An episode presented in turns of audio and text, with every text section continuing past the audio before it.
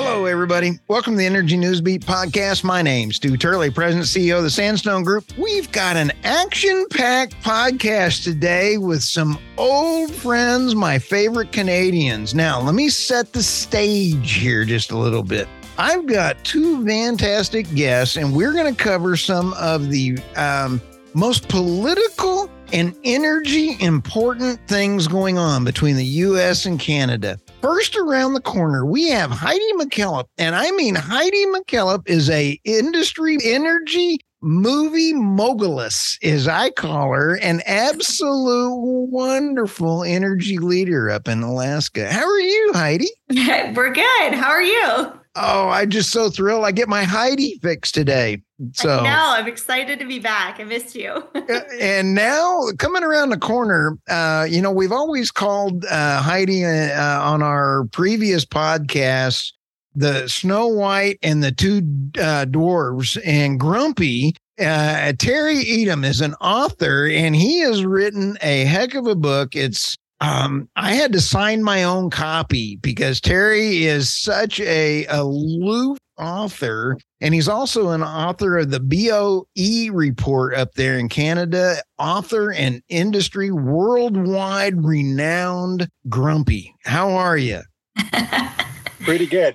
Grumpy as usual, I guess. I'd have to say. Oh, how fun. that doesn't Terry, change in the energy world. Uh, I want to give our our listeners. We're going to have your um, uh, your information in the show notes and how to buy the book because uh, I am a closet Terry Etam stalker. I watch your your writings and everything else that I can get. You have oh, phenomenal uh, reach and opinions, and uh, I'm gonna uh, uh, get this over here because one of your are your earlier ones is your grumpiness in trying to make sure the world understands Africa deserves their own energy.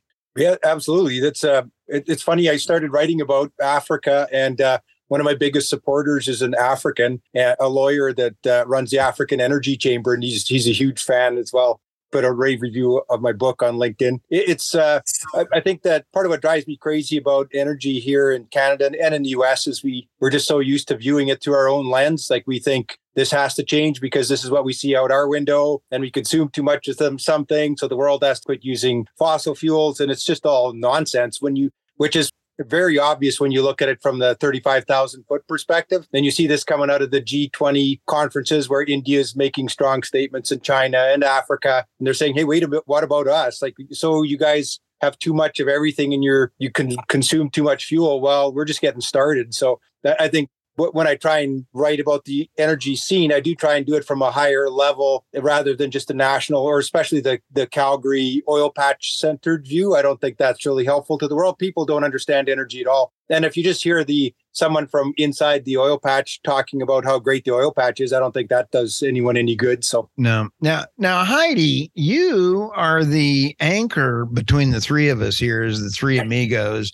uh, you're the only one that's sane uh, out of this group, and your your movie mogling uh, about Canada, and that has been a fantastic documentary. It's got a bazillion views out there on uh, YouTube. How's your movie career going on, and and what you're coming around the corner? It's really interesting right now. So, we're working on a new documentary that will be published um, hopefully by the spring next year. So, essentially, we're looking at the environmental impacts of green energy. So, oh. I think green oh. energy has gotten uh, a really good side swipe pass, we could say, from the national and also the provincial levels of having adequate reclamation and having adequate um, environmental impact, impact assessments being performed because they just slid by the public eye as being green and they're relatively new industries, you know, compared to the oil and gas sector.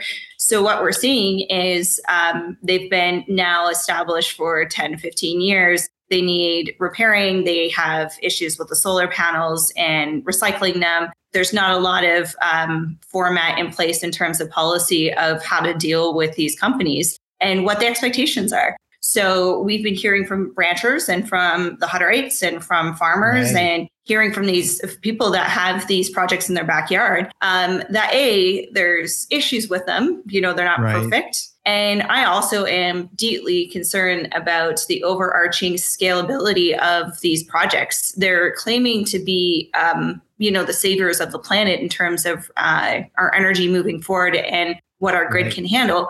But realistically, I mean, the problems that they present on our grid system here in Alberta are astronomical, for one. And the actual scale of energy that they're producing is far less than what they're claiming on in the public right. media. They're saying that, you know, it's going to be X amount of energy, you know, 40%, like in Germany or whatever it is, that these numbers are flying around. we look at it and we look at the data and behind the scenes, I mean, they're performing at very low levels, extremely low, in my opinion, in terms of solar and wind. So uh, that's something that is concerning me. And, you know, I don't have all the answers, of course, because we're in the preliminary part of researching this and uh, talking to the ground people affected by it in their backyard. But uh, it's going to be really interesting to see what we come up with as, you know, a, a conclusion to this topic. I'll tell you, the whole energy transition ain't a transition. No, it's you not. Know, uh, Terry, I, you know, some of the things that we're seeing on this is that reclamation. Heidi, you bring up a fantastic point. Uh, nobody can tell me a when the the wind farm starts, it's not sustainable fiscal fiscally. You got to have the tax subsidies. In cold weather in Canada, wind doesn't always work. Solar, you got to get out there with a shovel and and uh, get the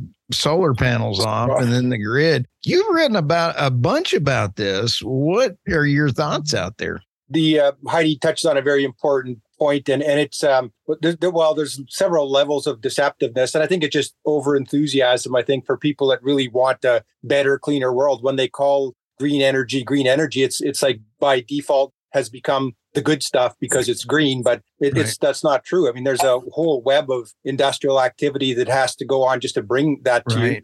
And the second part is that this is a nuance that, that I, I, catch people all the time on, not just myself, but when people talk about how renewable energy is gotten to 30% of the grid or 40% or something, and they'll, they'll make that claim all the time, say, oh, we got to 30% already and we're getting to 40%. They're being very selective about what they're reporting on. They're talking about a very specific time of day or a very short period. And there's um, yeah. Uh, problem. It's just de- it's deception though. You know, like the average person doesn't. Yeah. It's so it deceptive. They don't it's crazy. And the, the worst thing is the it's it's what I call the, the turkey problem from Nassim Taleb, who's a, who wrote the Black Swan and a bunch of other great books I highly recommend. He talks about the life of a turkey, where a turkey has 365 excellent days and then one very bad day. And so, on average, does a turkey have a good life? Uh, it does, but so the and where that comes into the energy equation is I see these people talk about how we're getting more and more renewables into the system, but but a power system has to be built for the worst day. It has to be able to handle right. the worst conditions. I don't care if you could get it to 90% renewables. If it kills everybody when the temperature goes to minus 30, is that the system that you want? And that's what we're heading for. And we see grid operators all over North America who are absolutely non political organizations putting their hand up tentatively and saying, hey everybody this doesn't work there's a five grid operators in the northeast us that represent 154 million people have banded together to put out a warning saying we're we're retiring uh, natural gas and coal fired power plants way too quickly and there's big trouble coming because that, we're introducing unreliable oh. Sorry, sorry. Was that ER uh, uh, E F E R the F? Uh, well, the, yeah, they they they sent submitted that to FERC, the Federal Energy Regulatory Commission, I think, right, uh, which which oversees all energy and the grid operators. There's a bunch of regional grid operators, the ISO and ESO and ERCOT, just ERCOT exactly. They're they're regional. There's a New England one and a Southeast one, and and and Texas is on its own because it's so big and they're they're they're getting frightened, and they say so in a bureaucratic way. They're very mild about it. They don't right. yap like I do, but they're and they're not they're subtle like I'm not. But the the No, problem is not. coming, and and somebody has to wake up because trouble is coming. So And Terry, I've got a question for you. So, why is it that they're allowed to say, for instance, that on their peak time, they're operating at 40% capacity on the grid? But when you look at the full day, or say the full week or the full month, we know that that's not even the case. They're operating at less than 5%. That's what I've been coming up with. I don't even think that they would be able to increase it to 90% because oh, up in so Pincher either. Creek, Yeah. yeah, I mean, I think there's that that that actual scalability problem that they're not even addressing. It's really odd because I didn't realize this when I was up in Pincher Creek, Alberta. So this is kind of uh, for a backtrack, uh, Stu. It's one of the windiest Yep. places in in Alberta. Okay, they have to stop the wind turbines from operating when it's over 100 kilometers an hour, which happens quite a bit up in this region. So there's that problem. So it's not even when the wind's not blowing; it's when it's blowing too hard that there's an issue. And then there's another problem that they built them right in the migratory path for North America, where all the birds migrate through from the north to the south. So they're having huge issues with the environmental assessment on that end. And the biologists are starting to really make a complaint about this um, within their organization, saying, you know, listen, like we got to start really thinking about this. We got to think about the bats. We got to think about these predator birds. And again, there's no proper um, environmental assessment that's being placed here. And it's like, okay, well, they're green, they're fine. And we're not even talking about the coal that it requires to, you know, build the infrastructure. We're not talking about all of the Yeah. issues with the diesel generators constantly going to make sure that these are operational. I mean, it, it's just blowing my mind how green this is getting. And I just, it's it's ironic, really, at the end of the day. There's a couple things, and it just drives me nuts that they're killing all the whales uh, off of Yeah. the uh, the right whales are just going nuts. Meghan uh, Lapp is a wonderful uh, asset out there. Um, but I just visited with Tom Kirkman. I don't know if you know him off of LinkedIn. He is a nut. And uh, and he was telling me that it's I, you know I was thinking that the Eagles were hitting. I'm being the dork that I am that you guys know me as, uh, I was thinking that these eagles are doping along and they're flying into the blades. It's not. It's the vacuum that they fly through and it explodes their lungs on the other side. I didn't know know, that. And Yes. and in and in Michigan, uh, they're killing all the bats by exploding their lungs, and Yeah. they're now got a mosquito problem there. And, and so it's like Exactly. Bats are actually incredibly important to the environment. A lot of people don't realize this is that um, they're very susceptible to environmental impacts. So they have a really, um, they don't have a high threshold for issues like this. So what we're seeing here in Alberta too is that there is an endangerment that's coming up through the pipe works, and people are again really starting to, uh, you know, not oil and gas people. These are environmentalists and biologists are starting to understand the impacts of the pressure that it makes them ex- their lungs explode from the impact of these uh, wind turbines. So, I mean, I think it's really um, sad to see that throughout this process and this conversation, nobody wants to bring that up. And I've heard about this for almost eight years now about Right. the birds and the bats. I mean, it's been a long time, but I've it's only recently that I think people are starting to really understand because of the numbers declining in the regions, and they're starting, like you said, Stu. Mosquitoes arise, insects arise. You have higher disease rates. I mean, there's just a lot of things that, um, you know, obviously we know come from issues like that.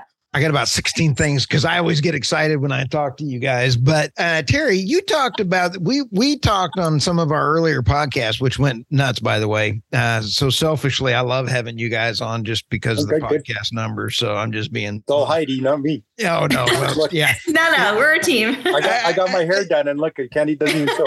All right, all right, Terry. Now you're bringing up hair for our podcast listeners. My hair color is flesh, so uh, you know that that's that's kind of mean there, Terry. Uh, not only are you grumpy, you're throwing out really funny jokes. All right, all right. Uh, so okay now reclamation let's we're i want two topics here that as we go through reclamation on the wind farms i'm only finding that they are fiscally unsustainable from day one without tax incentives but then, and they say, oh, 30 years for a wind farm. Heidi, you alluded to that. They cannot be repaired past eight without their being abandoned and running off. And the farmers that you love, farmers, those uh, are having some real problems because it takes uh 380 to 400,000 just to uh, take one down. That doesn't even include hauling the stuff off in the US. And Terry, on another one that we need to follow up on is the oil and gas out of Canada is some of the strongest regulatory cleanest stuff in the world. And I know that we're seeing more and more natural gas coming on. So there's two topics that are huge. Yeah. Well, and I'll, I'll throw something in the middle there too. Like the, the oil and gas industry does have an issue with abandonments as well. So, I, but there were standards in place when a lot of things were done. A lot of wells were drilled in the 50s and 60s and 70s, right. and the standards were a certain way and things were done according to that. And times have changed since then. And so that's caught a lot of older assets off guard and place us in a problem. Uh, so so there there's uh, I think any big any energy system that you're talking about right. that is going to meet the needs of our populations is going to have a footprint of some kind. I think the biggest issue for me with the renewables is that it, you're just not allowed to talk about it. It's just like the media wants to sweep oh, that yeah. under the rug. So they're like the the statistics that you're talking about put up and take down wind turbines. And what is a solar if you if you're if you really care about the environment, you can't tell me a solar field is good for the environment. It's it's just it's like roundupping of the whole thing. It's there's nothing left. And it talk about habitat destruction. There's no more maximal habitat destruction than a solar field. So it's the um, there there's these multiple standards. I think that are, that's the problem for me, anyways, is that um, we're charging into this stuff and it's it's not into this all renewable world because people have kind of uh, painted it to be so. And there's a lot of a lot of vested interest now making a lot of money um, in this industry. I mean, look at the green funds that are going around, almost unaccountable. We're seeing that in Canada. It's just a nightmare how much money is getting shoveled into absolutely ludicrous projects. And the downside, we should have learned all our lessons from the the, the costs the environmental costs of actually having an energy system, and we should be moving forward and the oil and gas sector is moving forward. We keep imp- implementing new legislations. Right. When there's a spill, the the standards for everyone increase pipeline inspections increased after the um, well the shipping industry in, uh, increased their standards incredibly after the exxon valdez after the um, enbridge spill in michigan. Pipeline standards went up everywhere. So we keep ratcheting up. We're bet- getting better at capturing methane and less leakage. So we, we keep moving the bar up but but then at the same time this green energy as they call it is just going rampant. And and we're putting these fields in without even understanding the consequences like heidi's been pointing out uh, yeah. in, in, from like from the most pure environmental sense you can talk about, uh, we're creating environmental problems that they don't even understand yet, and we're have our foot on the exactly. gas. So Exactly. And there and the solutions. I mean, let's talk about some of the solutions that can happen. I mean, again, I we're entrepreneurs, we're industry people, we're energy people. We don't care if there's a new energy that's coming through. A lot of people mistake that, especially because of what Terry and I do for work. We're saying we can allow everything to work and operate in Canada, but don't demonize a coal mining industry that has a great reclamation plan that is going to be you know, mined and operated here in Canada. And we're going to displace it now to China so that we buy our solar panels from China. I mean, they're going to have the dirtiest footprint that we can imagine. We can't even have, um, you know, tra- what's the word for it? Um, we're not even allowed to look into what they're doing on a day to day basis over there. They have no transparency. Right. So th- these are major concerns. And another thing, too, with any energy, um, you know, company that's coming into Alberta or say Canada, what I'm trying to propose is that each um, each operation that happens is that there should be a trust that is allocated to reclamation from the start of the project. So whether it's a wind farm, whether it's a coal mining project, has to start. It's not going to finish with reclamation. It's going to start with reclamation. So if the company decides to have mismanagement and go bankrupt at the last right. minute after they've extracted or utilized, you know, the resources to their benefit, whether it's a subsidy or the coal, then they have something that's in place from the government standpoint that can be allocated to the reclamation that won't won't go to taxpayers and it won't go to the landowners. It will be fairly reclaimed and put back to its original form. And to me, that's a great idea because it yeah. really puts the pressure off of the average day person. And the oil and gas industry should have done that years ago as well. It should have been um, this trust that carried through. So we didn't see the, um, you know, these legal things that happen to the industry that causes huge reclamation crisis. I'm going to ask because uh, I agree with you on that. And Terry, you brought up a, a great point on that. But what's happening is the cost per return on on energy created and when you sit back and kind of take a look, Heidi, the the wind farms, uh, if we put in the reclamation up front, uh, the consumers are going to have to pay for that up front. And then uh, the regulatory stuff in the US, and I don't know about Canada, and that would be a good question for you guys, is the regulatory stuff in Canada, I mean, in the, in the US, is they're not allowing for the increases that the wind farms are wanting in order just to even make the maintenance available. How are they going to get the increases to get the reclamation done at the end of the cycle when they're way unprofitable? So how do they get that done in the front when they can't even get it affordable well, I, enough? Does that yeah, make sense? Yeah, it doesn't work. And and I think the issue is they they would just have to. I, I know what you're talking about when when um, utilities utilities and infrastructure companies in general they love to spend money because they right. just roll it into the rate base they call it. So they they earn a return on capital. So if if the regulator allows them a 15% return on capital, well, if you put a billion dollars in, then you get 150 million dollars return on your capital. And if you put uh, 2 billion in, you get twice that. So it's a good thing. So as right. long as they can borrow it cheap enough, they love putting money in. So regulators are saying, well, you can't put that into the rate base and charge everyone on it. So they won't do right. it. But but that should be just part of the capital uh, cost of a project. Just like Heidi said for oil and gas, it should be when when a company goes out and drills a well. I think uh, Montana actually does this. They say you're required to post a bond when you drill a well that um, it's Montana, North Dakota that that will um, uh, will be placed into reserve for the eventual abandonment of that well. And it's actually kind of painless when you do it that way because that money grows over time. So if you put aside oh. fifty or hundred thousand dollars in twenty years, that'll grow to something substantial at any kind of interest. Well, it wouldn't have a two percent interest rate, but it will today. But um,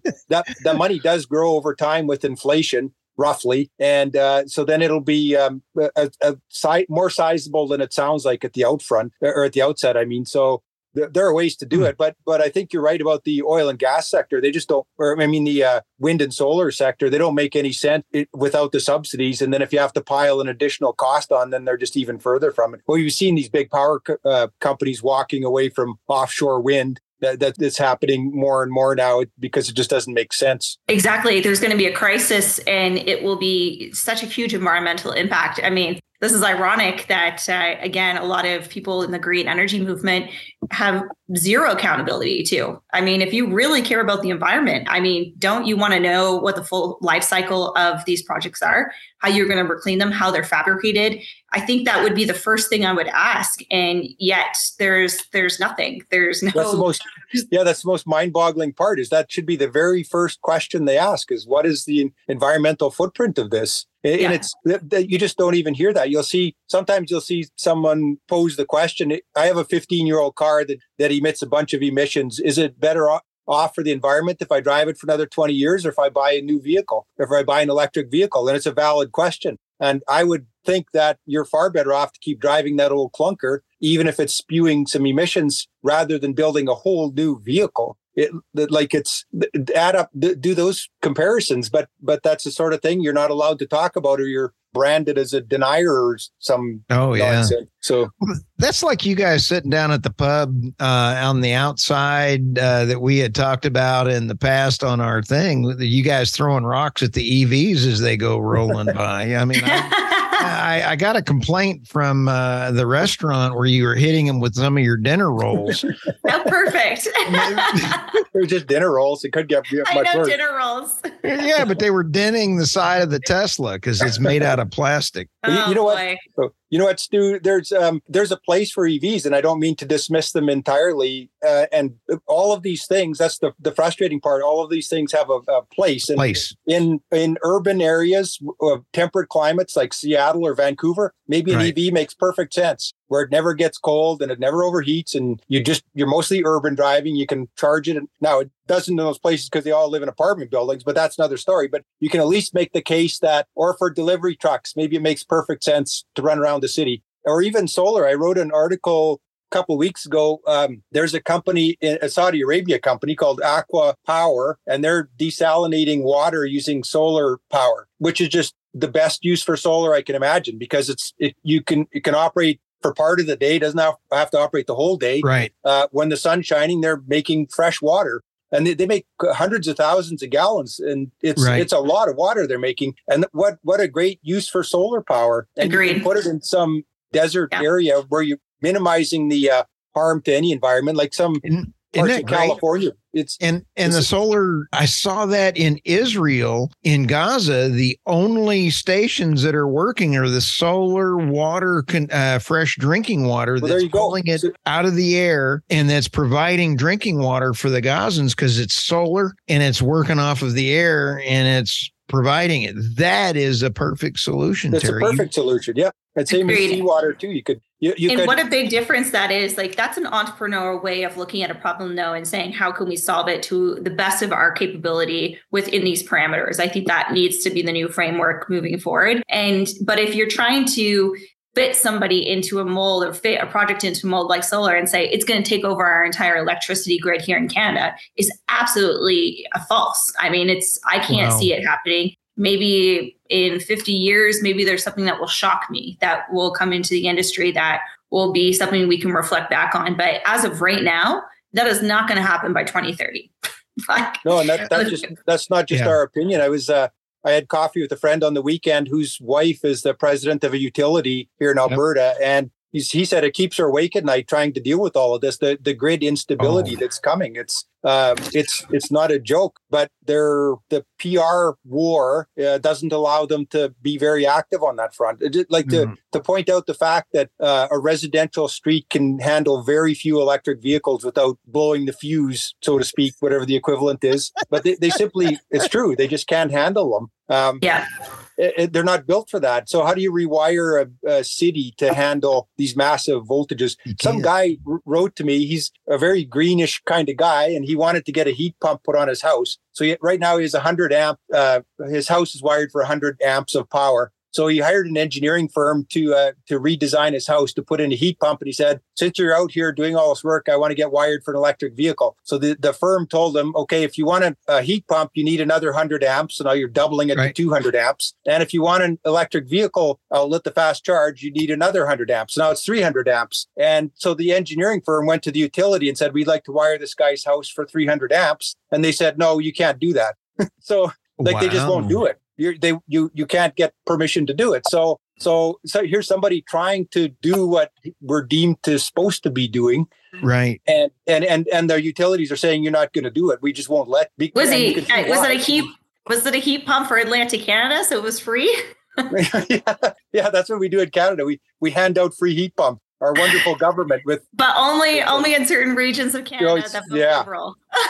Now, Yeah. speaking speaking of knuckleheads, uh, in the Canadian political, because Alberta pays so much money uh, back to the you in know federal the- coffers, uh, exactly. back to the the the way the government uh, you know is set up. Is there any way to reclaim what the government is taking from the Albertans, giving it there, and then giving all that money to the wind that doesn't work? And again, this is not a anti-wind. This is an anti-energy project that doesn't work. Is there any way to get yeah. that money back? Heidi. I'll let you tackle that one. Heidi's pretty connected in the political world. Well, I mean, I think there's some interesting things that Alberta's doing that Danielle Smith, our premier, has been really tackling. So one of them is actually going after the Canada pension plan. So they're trying to make, um, well, there was a referendum that was being put in place because because of our high, um, you know, standard of living here and our incomes and what people contribute to the CPP.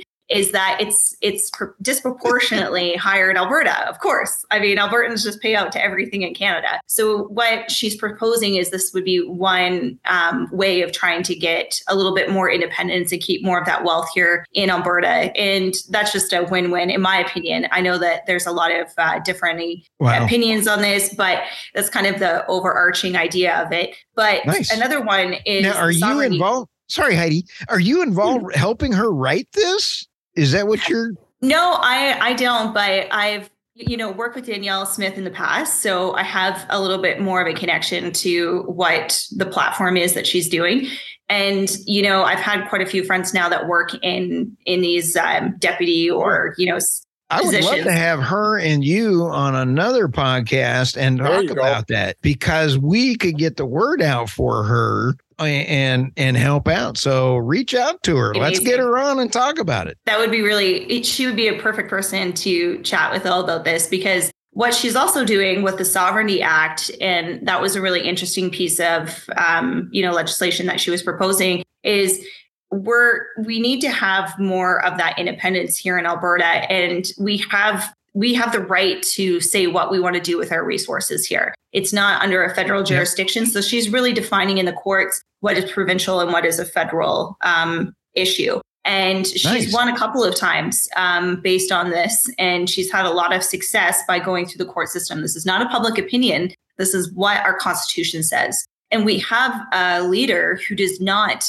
here to the Constitution. He doesn't really care about the Canadian Constitution. And he's trying to make his own rules up as he goes based on what the greater Toronto area believes, what his following in Quebec believes, and really is dis- disregarding anybody that is in contrary to him. And that's not the way that democracy works. You know, we no. all operate and have to function as a unit. And even if we disagree, we have the this idea that we're supposed to play nicely with each other. You know, we should have this inner trade we should be able to have free commerce. We should be able to right. propose projects if they're done properly. Um, yeah, so it'll be really, it's quite a battle that she's up against, but we're very lucky to have her as a leader. Now, guys, I would love to put my chowderhead up against your chowderhead, and and I'll raise you another chowderhead because I think our chowderhead is even dumber than your chowderhead because he doesn't even know where he's at. And in fact, when he's walking down the aisle, I think he's got a uh, the Secret Service is behind him with a package of uh, adult depends because they got to clean him up on aisle five. oh dear. so I'm sorry for I just went off on a rant. well, I, I, think they're both the same because what they both are is they are in sorry to say this in a non-offensive way but they are puppets to their people that they are in behind the scenes. You know justin trudeau isn't just justin trudeau. He is representing this large group of people that are behind him that are only caring about their needs. And we're seeing this time and time again in a lot of these issues that are coming up. And we're like, where is this coming from? And feels like left field, but there's really a lot of t- intent behind the scenes. And same with Joe to Biden. Right. You know, he's got a lot of people that put him in that position that are taking full advantage of that that authority. And that's really what, what it's about. And that's what our democracies are becoming very dysfunctional with. Instead of thinking about the greater good of the citizens, they're thinking about an individual elitism that's benefiting from the, the federal money that is being put in place, right? There's a good example of that. Uh, I don't know how closely you follow Canadian politics, but Heidi mentioned it earlier that Trudeau Trudeau's party is a the powerhouse in, in Atlantic Canada. He they they get they win a lot of seats there, and, and it helps him stay in power. And his uh, popularity has been falling there because of the carbon tax because people are really realizing it now that pe- people ignore something for years until it hits their pocketbook and they see what is this and th- now they're angry and uh, so he he he caved on his carbon tax he broke his most sacred principles of of, the climate emergency stuff by granting uh, a waiver to Atlantic Canadians to uh, to exempt home heating oil from from the carbon tax and and that just absolutely blew up in his face but that's what Heidi is saying he's he's he he will sacrifice pretty much anything, even his most deeply held principles, for more votes. And it's just you, uh, everybody across the spectrum is even disgusted by that. I think just the, like the shameless display of it. It's it, it was appalling to everyone.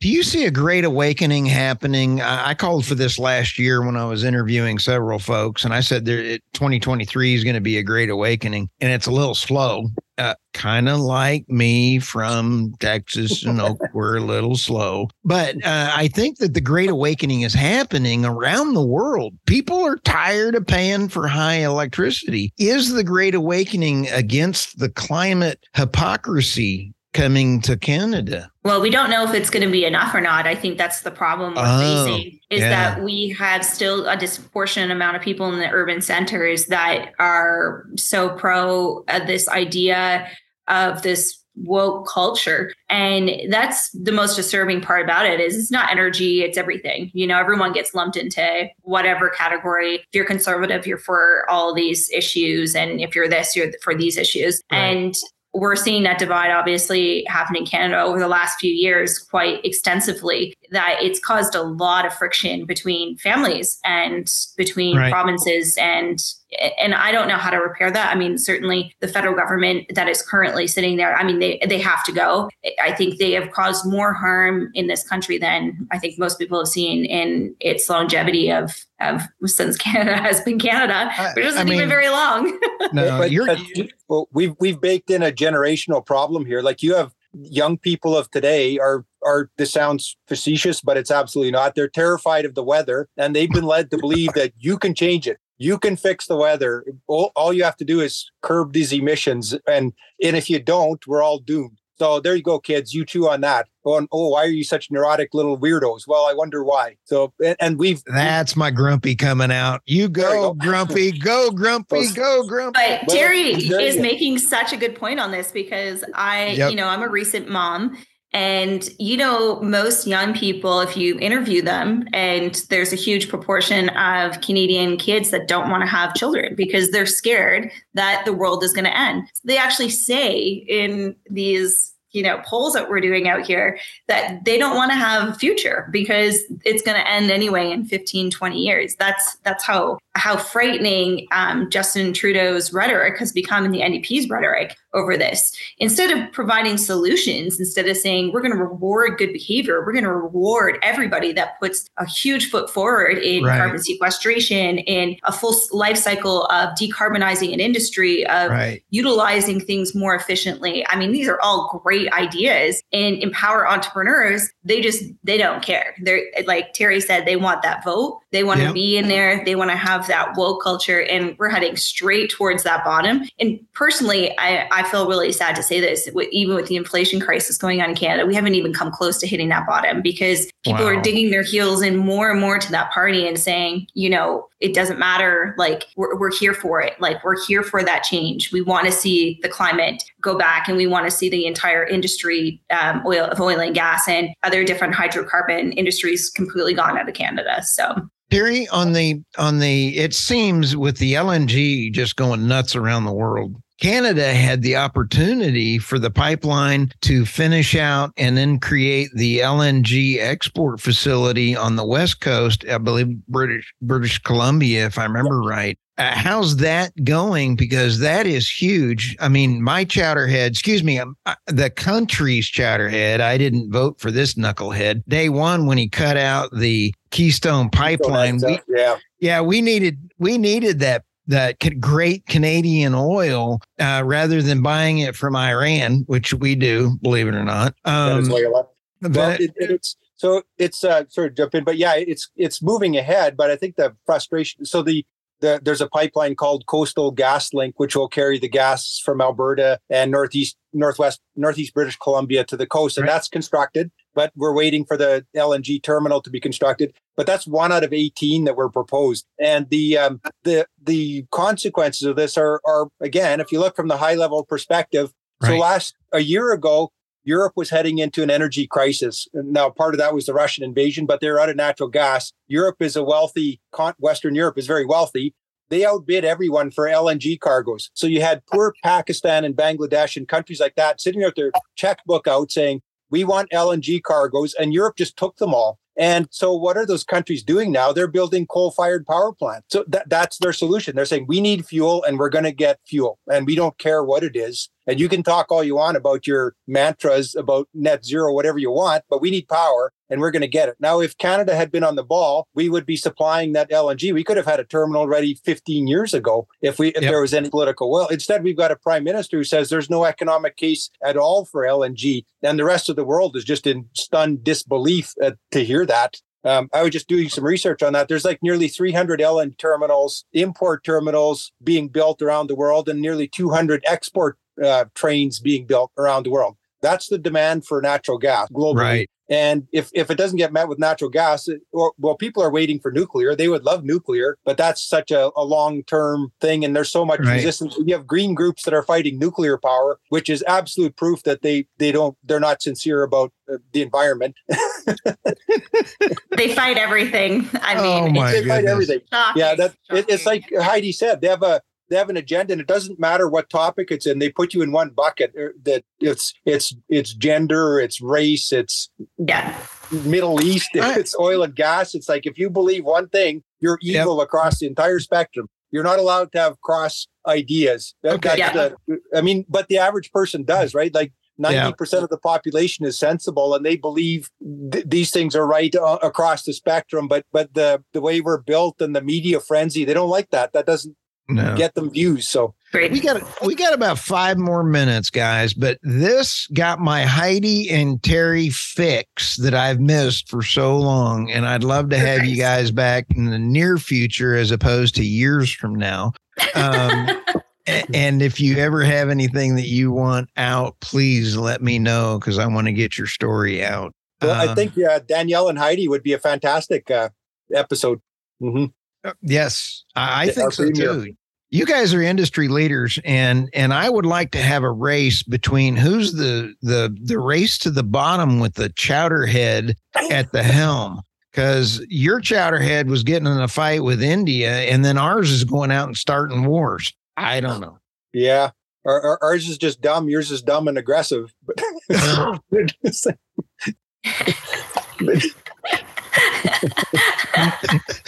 Terry we summarize that podcast up. All right. With with that, Terry, what's your last word or what's coming around the corner?